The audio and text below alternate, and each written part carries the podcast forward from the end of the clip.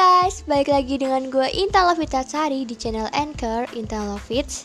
Nah sebenarnya nih hari ini gue tuh mau ngebahas tentang virginity dengan narasumber cowok. Tapi berhubung gue belum nemuin narasumber cowok nih Jadi gue mau ngebahas tentang kehidupan gue anjay. Ya gitulah pokoknya.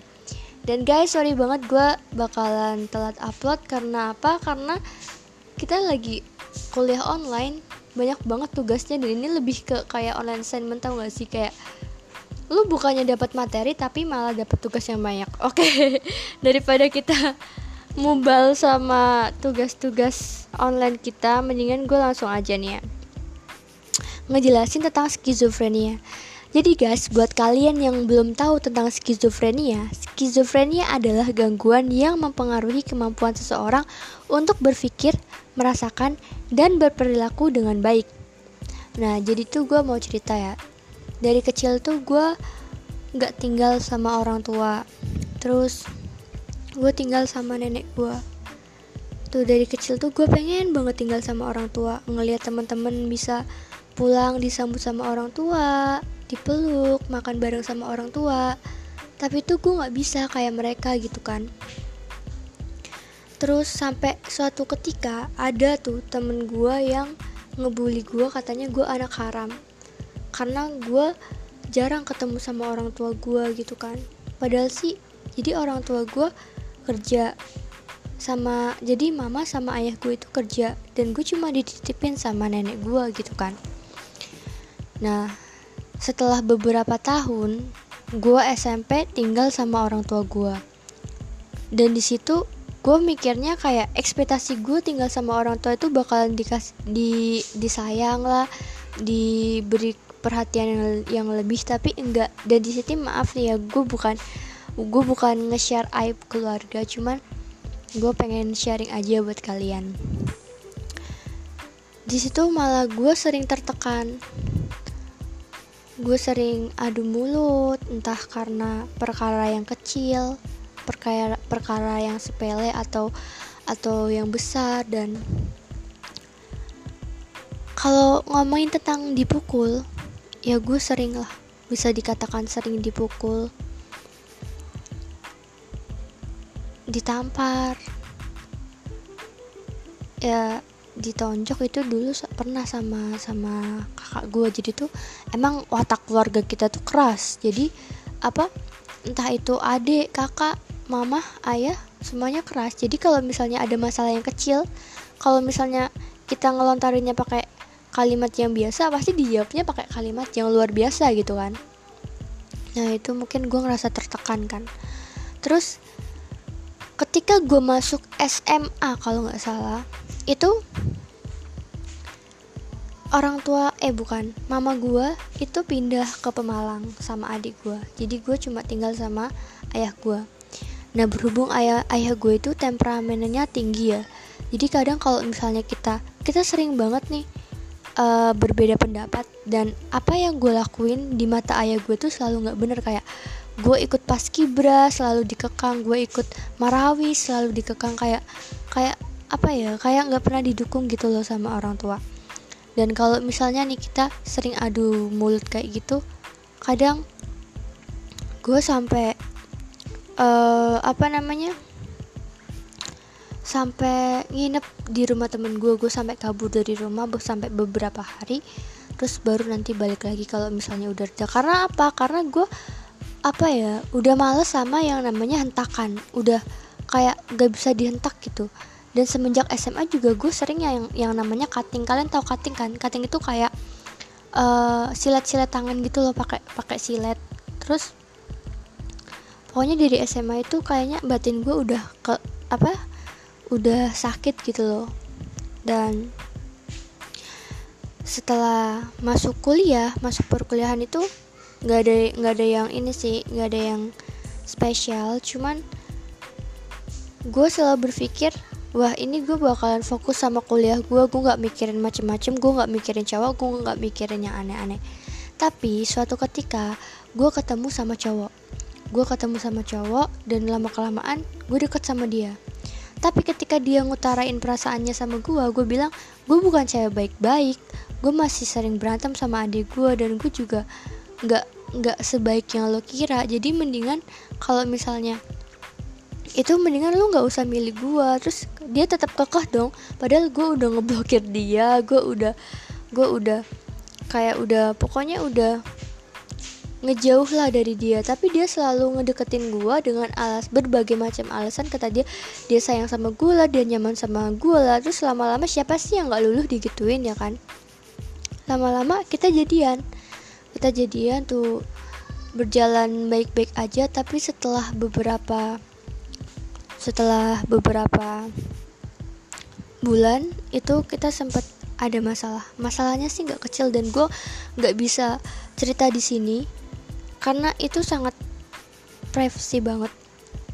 Pokoknya itu kita ada masalah dan dia tuh juga kayak berubah gitu. Dia kayak lebih deket sama orang lain. Terus gue sampai yang biasanya ngecek HP dia sekarang HP dia udah nggak bisa gue cek lagi. Dan gue nanya kan nanya ada seseorang yang deket sama dia tuh. Gue nanya lah kamu hubungannya apa sama orang ini? Tuh kan. Terus dia bilang cuma temen tapi yang gue lihat di situ kayak nggak cuma temen. Di situ tuh kayak ada spesialisasi gitu loh buat buat dia. Kayak sering chatan terus juga dia sampai ngirim video lagi di jalan. Cuma sekedar nanya lagi di mana? Dia tinggal jawab lagi di sini. Tapi dia ngirim video gitu loh kayak buat apa sih? Gitu kan. Terus di samping itu juga gue kayak udah ngasih sesuatu ke dia. Gue udah ngasih semuanya ke dia. Terus um, gue kayak ngerasa kok dia kayak gini ya? Udah dapet semuanya tapi kayak mau ninggalin gue ditambah dia kayak selingkuh gitu. Terus jatuh lah gue ngedown sampai satu minggu tuh nggak makan nasi sama sekali ya. Terus gue datang ke apa? Datang ke psikolog. Dia dia bilang psikolognya bilang kalau gue depresi berat. Terus gue disuruh opname kan. Tapi gue nggak mau tuh pas itu. Soalnya gue mikir juga kalau di opname nanti orang tua gue bakalan tahu dong. Nah tapi makin lama kok sifatnya dia makin jadi gitu kan makin bikin gue ngedown gue gue berusaha pertahanin dia tapi dia kayak udah nggak mau lagi sama gue kan. Terus di situ kayak gue ngenyilet tangan gue gue cutting tangan gue itu sampai berdarah sampai sampai dalam banget sampai ninggalin bekas sampai sekarang. Dan apa namanya suatu hari gue datengin rumahnya dia gue datengin rumahnya dia gue gue ngomong tuh sama orang tuanya dia bukan orang tua sih cuma ibunya aja gue ngomong sama ibunya dia kalau misalnya kita gini gini gini. Sampai nangis nangis gue jauh-jauh datang tuh dari UNES ke rumahnya dia emang dia rumahnya di Semarang kan. Tapi ibunya tetap nggak percaya sama gue kan. Pokoknya kita ada suatu masalah lah ya gue nggak bisa sebutin masalahnya kayak gimana ibunya nggak percaya sama gue gue disuruh pulang tuh. Baru nyampe 5 menit gue langsung disuruh pulang. Bayangin dong cewek jauh-jauh datang 5 menit langsung disuruh pulang tuh. Gimana perasaan lu?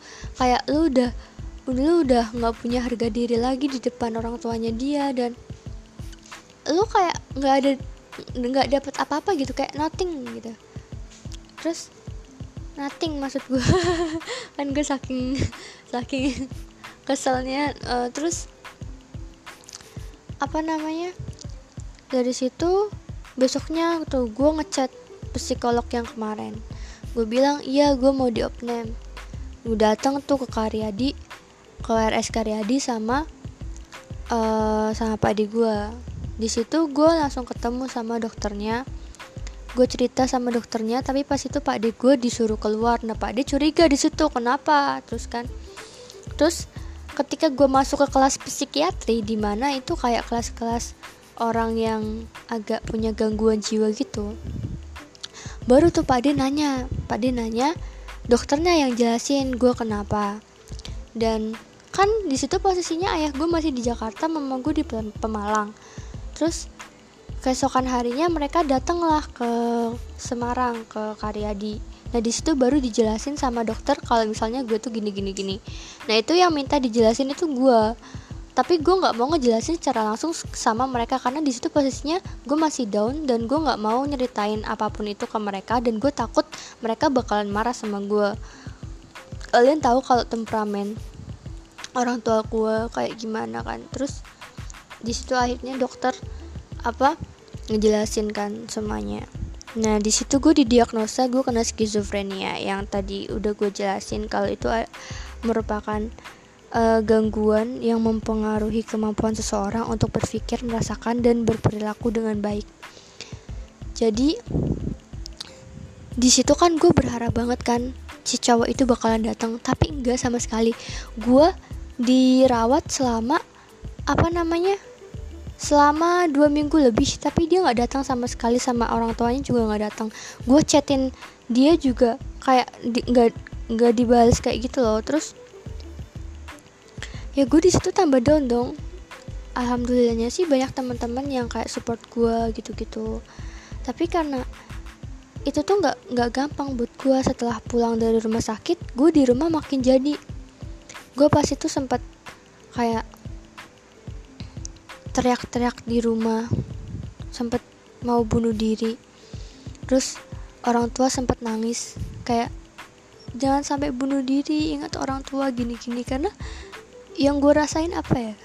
Gue pengen bunuh diri gue pengen pergi bener-bener pengen pergi. Tapi yang gue pikirin gue belum bagian orang tua gue gue punya kakak tapi kakak gue juga belum bisa bagian orang tua gue di situ posisinya gue kayak gue kayak apa ya dapat beban gitu loh biar bisa bagian orang tua gue tapi di sisi lain gue bener-bener drop gue bener-bener down banget dengan masalah yang gue hadepin. Di situ gue pokoknya mikirnya cuma bunuh diri bunuh diri aja sampai suatu ketika ketika gue balik lagi ke Semarang suatu malam itu gue turun ke bawah. Gue turun ke bawah naik grab ya kan. Gue mikirnya gue mau nabrakin diri. Serius itu gue mikirnya mau nabrakin diri ke truk kayak apa kayak pokoknya yang bisa bikin gue pergi. Di situ gue di situ gue apa ya tinggal di rumah sakit. Jadi gue datengin RS Karyadi di situ gue kayak ngumpulin niat buat nabrakin diri ke truk. Di situ gue dicariin lah sama temen-temen gue dicariin sama sama orang tua gue dicariin sama pak adik gue segala macem. Semua teman-teman sampai pada turun ke bawah buat nyariin gue di situ posisinya gue masih di RS Karyadi kan. Pokoknya di situ yang gue pikirin ya gue gue pengen apa yang gue apa yang gue pengenin didapetin gitu loh. Gue nggak bisa cerita masalahnya kayak gimana tapi intinya masalahnya itu kayak ngaruh ke hidup hidup mati gue menurut gue ya pas itu. Terus tapi ternyata dengan gue bersikap kayak gitu tuh nggak nggak bisa nggak bisa ngerubah sifat cowok itu. Cowok itu masih tetap kayak cuek-cuek sama gue dengan segala macem. Terus dari situlah gue mulai dapetin skizofrenia. Terus bulan demi bulan udah gue lewatin gue masih nggak bisa lupain tuh sama masalah itu akhirnya gue nyoba buat ngelakuin sesuatu hal yang positif menurut gue itu kayak ngedance yang emang dulunya gue suka ngedance tapi kok lama kelamaan nggak nggak bisa ngubah semuanya gitu. Gue masih kepikiran masih masih sedih masih down sama masalah itu. Dan akhirnya gue nyoba buat ngerokok awal-awal tuh. Gue ngerokok. Belilah gue downhill di Mantulanang kalau buat teman-teman yang yang tinggal di UNES pasti tahu Mantulanang kayak minimarket gitu. Gue beli di situ terus gue ngerokok di kontrakan eh ngerokok di kos. Nah setelah ngerokok banyak tuh cowok-cowok yang maaf ya bukan bukan sombong banyak teman-teman cowok yang ngechat gue atau banyak yang minta kenalan sama gue gue ladenin tuh. Gue ladenin gue jadiin teman teman nongkrong teman temen apa temen main gitu-gitu. Terus lambat laun gue nyobain soju. Gue beli soju secara online dua. Dua itu gue minum di kos. Siang-siang baru datang langsung gue cobain saking gue stresnya. Saking gue masih mikirin itunya. Masalahnya gue minum tuh satu tuh di kos sampai gue mabok sampai gue muntah-muntah itu mabok pertama gue minum soju di kos. Mabok sendiri gue nggak berani kalau mabok sama cowok lain kan? Apalagi sama temen cowok yang gue nggak tahu bakalan gimana kalau nanti gue mabuk kan? Gue sih kalau mabuk nggak rese ya cuma sekedar tidur gitu-gitu doang. Nah terus lama-lama gue temenan sama orang-orang yang emang suka mabok rokok gitu-gitu kan? Gue diajakin main lah segala macem. Terus beberapa bulan lagi kemudian gue ketemu lah tuh sama cowok ganteng tinggi juga. Ya menurut gue perfect lah. Tapi dia ternyata mainin gue lagi. Nah di situ sebelum jadian gue selalu mikir ini gue siap nggak buat buka hati lagi? Masih trauma nggak sama yang dulu? Tapi kalau yang dipikir-pikir kalau misalnya gue masih terpaku sama yang dulu kapan gue bisa move on? Kapan gue bisa berubah? Kapan gue bisa jadi diri gue yang lain yang nggak terpaku sama masa lalu. Terus akhirnya gue terimalah dia. Kita terima cuma baru tiga hari. Gue ngepergokin dia dia masih chatan sama mantannya. Dia masih chatan sama mantannya dengan kata sayang. Di situ gue mikir loh kalau lo masih sayang sama mantan lo kenapa lo buka hati buat orang lain? Yang kasihan bukan lo yang kasihan itu orang yang lo bukain hatinya ya dia nggak mau jadi bayang-bayang lo gue nggak mau jadi bayang-bayang lo jadi mending lo urus urusin dulu selesaiin dulu masa lalu sama mantan lu. Mendingan kalau kayak gitu kita putus dulu gue bilang gitu kan. Akhirnya kita putus. Nah di situ gue mau balik gitu gue mau lagi. Malamnya diajak tuh mabok sama dia. Diajak lah. Mabok kita. Mabok congyang kalau misalnya kalian anak Semarang ya tahu congyang iya kita mabok congyang mungkin itu emang berat sih congyang tuh. Gue bisa abis kalau nggak salah tuh dua sama minuman yang lain. Di situ gue ngelantur ngomongin gak jelas. Terus mungkin dia resek kali ya. Mungkin dia ngerasa kalau gue tuh resek. Dan dia manggil temen cewek yang lain. Dia manggil temen cewek yang lain. Dan guys yang gue lihat dia tuh pelukan sama temen cewek yang yang dipanggil ke kosannya dia itu. Jadi gue gue apa namanya gue mabuk di kosannya dia. Nah pas gue rese dia manggil cewek lain. Biar maksudnya biar dia bisa ngehandle mabok gue gitu. Terus pas gue pas gue bangun-bangun dia itu pelukan cuk pelukan terus kayak nangis-nangis gitu. Gue nggak tahu kayak gimana lah. Pokoknya di situ gue sakit banget posisinya. Padahal kita baru putus ya kan. Dia udah kayak begitu sama cewek lain. Terus lah gue pagi-paginya gue dianterin pulang itu masih masih pusing. Nah gue mikir mau bunuh diri. Itu beneran gue mikir bunuh diri. Gue mandi gue bersih siap-siap pakai baju kayak mau kuliah. Gue dateng lah ke kampus gue di situ gue ketemu sama Pak Ngatno tuh. Nah gue mikirnya wah ini kalau gue jatuh HP gue sayang. Mendingan nanti kalau misalnya ada yang nemuin dikasih ke orang tua gue gue mikirnya kayak gitu. Mau mati aja mikirin HP ya. Nah gue nitipin HP gue ke Pak Ngatno tuh salah satu staff di TU terus gue mikir gue ngebayanginnya ini tuh udah di lantai tiga padahal masih di lantai dua itu masih ada efek mabuknya ya. Terus gue nggak berpikir panjang lompat lah gue itu dari lantai dua ke bawah. Nah di bawah itu ada yang namanya papan apa ya pingpong meja pingpong gitu nah gue kebentur meja pingpong itu tapi ya guys ini mukjizatnya aja mukjizat. Kayak gue tuh nggak ngerasa kalau gue kebentur tapi sebelum jatuh gue kayak udah pingsan duluan. Jadi gue nggak ngerasain gue kebentur atau gimana cuma ngerasain tidur doang. Jadi nggak ngerasain sakit. Nah gue bangun-bangun itu kayaknya ada di mobil kan. Jadi gue kayak bangun pingsan lagi bangun pingsan lagi jadi pas bangun itu gue ada di mobilnya kalau nggak salah Provoro deh.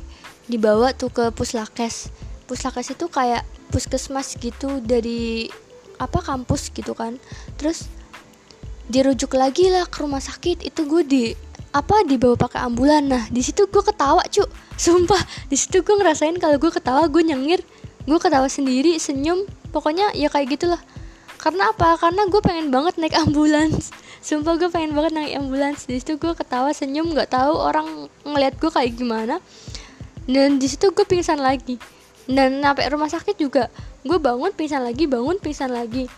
Dan gue sempet ngeliat orang-orang yang jengukin gue kayak dosen-dosen gue sama bapak kok saya datang coba bapak bapak kok datang ke situ pas itu gue nggak tahu gue pas itu mikir apa pokoknya gue yang gue pikirin gue pengen banget bunuh diri. Kayak gue mikir gue cewek yang udah nggak nggak berharga lagi gue cuma disakitin doang sama cowok ya kan? Gitu kan. Terus jadi dari situ si cowoknya juga datang tuh datang ke rumah sakit. Kita cuma pelukan doang pelukan terus udahan nggak nggak kontek-kontekan lagi dan ternyata guys beberapa bulan selanjutnya bener dong cewek yang pelukan pas lagi gue mabok malam-malamnya itu mereka jadian cuy mereka mereka jadian terus apalagi? Pokoknya kayak gimana ya? Kayak nggak mikir lah ya Allah. Ini kalau misalnya mereka dengar gimana ya? Gue nggak ber gue nggak nyebutin nyamannya nih ya. Pokoknya mereka tuh jadian setelah beberapa bulan mereka gituin ke gue dan itu temen lu sendiri cuk. Temen lu sendiri kayak misalnya gue temenan nih sama si A. Terus gue juga deket gue apa kayak pacaran sama si B. Nah si A sama si B ini tiba-tiba jadian cuk. Pas udah putus sama gue kan gimana ya temen sendiri jadian. Ya ya ya gue sih ikhlas cuman kok bisa mikirnya kayak gitu gitu. Terus ya udah nah terus uh, setelah beberapa bulan gue ketemu lagi sama cowok. Kita ketemunya di kayak di angkringan gitu. Angkringannya kayak ada bar-barnya gitu. Di situ kita baru ketemu langsung mabok cuy kita langsung minum langsung ya pokoknya minum lah gitu-gitu. Terus dari situ mungkin apa ya kita jadi deket jadi sering chattingan dan gue ngerasa kalau yang sama yang terakhir ini kayak gue bisa berubah gitu. Dia bisa ngerubah gue gue udah nggak mabok lagi gue bisa nggak ngerokok lagi. Pokoknya gue udah sayang banget lah sama si cowok ini. Gue udah ngasih semuanya juga ke dia kayak ya udah gue udah ngasih semuanya ke dia. Terus tapi ternyata kita nggak bisa bersatu lagi pokoknya ya kita nggak bisa kayak dulu lagi terus mungkin ego kita masih tinggi masih sama-sama tinggi tapi kalau misalnya dia denger ini ya gue masih sayang banget sama dia gue masih berharap dia bakalan balik lagi sama gue karena gue mikirnya dia tuh yang bisa ngerubah gue dia tuh gue gue selalu berpikir kalau dia tuh yang bisa bisa ngubah skizo gue gitu loh. Yang tadinya gue ngerokok gue mabuk. Gue sama dia nggak pernah ngerokok sama mabuk. Kayak pokoknya dia bisa ngerubah gue gue berharap banyak sama dia dan jujur gue masih sayang banget sama dia. Kayak nggak mau lepas gitu masih ketergantungan gitu kan sama dia. Dan emang kita nggak nggak bisa kontak-kontakan lagi. Dan gue cuma gue cuma bisa apa gue cuma bisa berinteraksi sama dia lewat doa. Pokoknya setiap setiap gue sholat setiap gue ingat dia gue cuma bisa doain dia doain dia yang terbaik. Doain dia supaya selalu dilindungi sama Tuhan. Pokoknya gue selalu doain yang terbaik buat dia. Gue masih sayang banget sama dia jujur ya. Gue nggak tahu lagi gue bisa buka hati lagi sama yang lain atau gimana tapi intinya gitu sih. Jadi guys buat teman-teman yang selalu anggap gue tuh anggap gue tuh kayak gimana ya cewek yang nggak baik cewek yang nakal. Ya emang gue ngelakuin hal-hal yang nakal buat diri gue sendiri dan itu cuma sekedar peralihan gue aja biar gue nggak mikir skizofrenia gue. Karena guys kalau kalian ngerasain gimana pusingnya kalian gimana sakitnya kalian ketika skizofrenia itu kumat lagi itu gue bener-bener gak mikir apa-apa bunuh diri aja sering gue pikirin kayak pusing banget pokoknya. Jadi cuma buat ngalihin itu semua gue ngelakuin hal-hal yang negatif kayak ngerokok mabuk gitu-gitu. Dan gue nge-share itu juga karena gue nggak mau jadi orang munafik yang sosokan baik di depan di belakang gue ternyata bangsat juga. Gue nggak mau jadi orang kayak gitu. Makanya kalau misalnya gue ngelakuin hal-hal yang negatif yang positif ya udah gue share aja apa pun itu. Karena keburukan itu cuma buat diri gue sendiri. Gue nggak gue nggak pernah ngajakin orang buat ngelakuin hal-hal yang buruk gitu. Dan itu juga ada sangkut pautnya sama orang tua. Ya dari kecil gue haus akan kasih sayang. Pas gede gue cuma pengen dikasih sayang. Nah cara gue dapetin kasih sayang yaitu dengan gue pacaran dengan gue dapet orang lain. Jadi gue bisa ngerasain gimana rasanya disayang dari kecil yang gak diperhatiin yang orang tua selalu sibuk sama urusannya masing-masing. Dan gue mau pesan buat temen-temen yang orang tuanya masih sayang sama kalian. Bu iya jangan jangan ngelawan orang tua jangan jangan nyanyain orang tua yang sayang sama kalian yang kasih perhatian sama kalian. Apalagi kalau kalian cuma disuruh sedikit yang kayak masalah yang sepele kalian langsung bilang ah gini gini gini. Ingat banyak teman-teman di luar sana yang haus akan kasih sayang. Kalian jangan jangan pernah jangan pernah uh, anggap sepele kasih sayang orang tua kalian itu karena nggak semua orang bisa ngerasain itu gitu loh karena di sini gue juga haus akan kasih sayang. Gue juga pengen kayak kalian-kalian. Gue tuh sering yang ngeliat teman-teman gue yang udah diperhatiin sama orang tuanya. Tapi kok cuman orang tuanya bilang ini langsung dibentak bilang A langsung dibentak gitu kan. Jadinya gue ngerasa kayak coba mereka di posisi gue yang nggak pernah digituin gitu loh.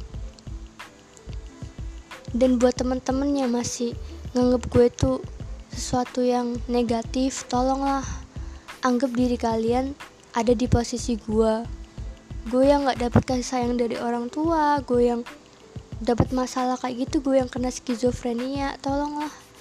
Anggap gue juga kayak manusia jadi kalian kayak ma memanusiakan manusia gitu loh. Jangan anggap gue tuh sangat rendah rendah banget.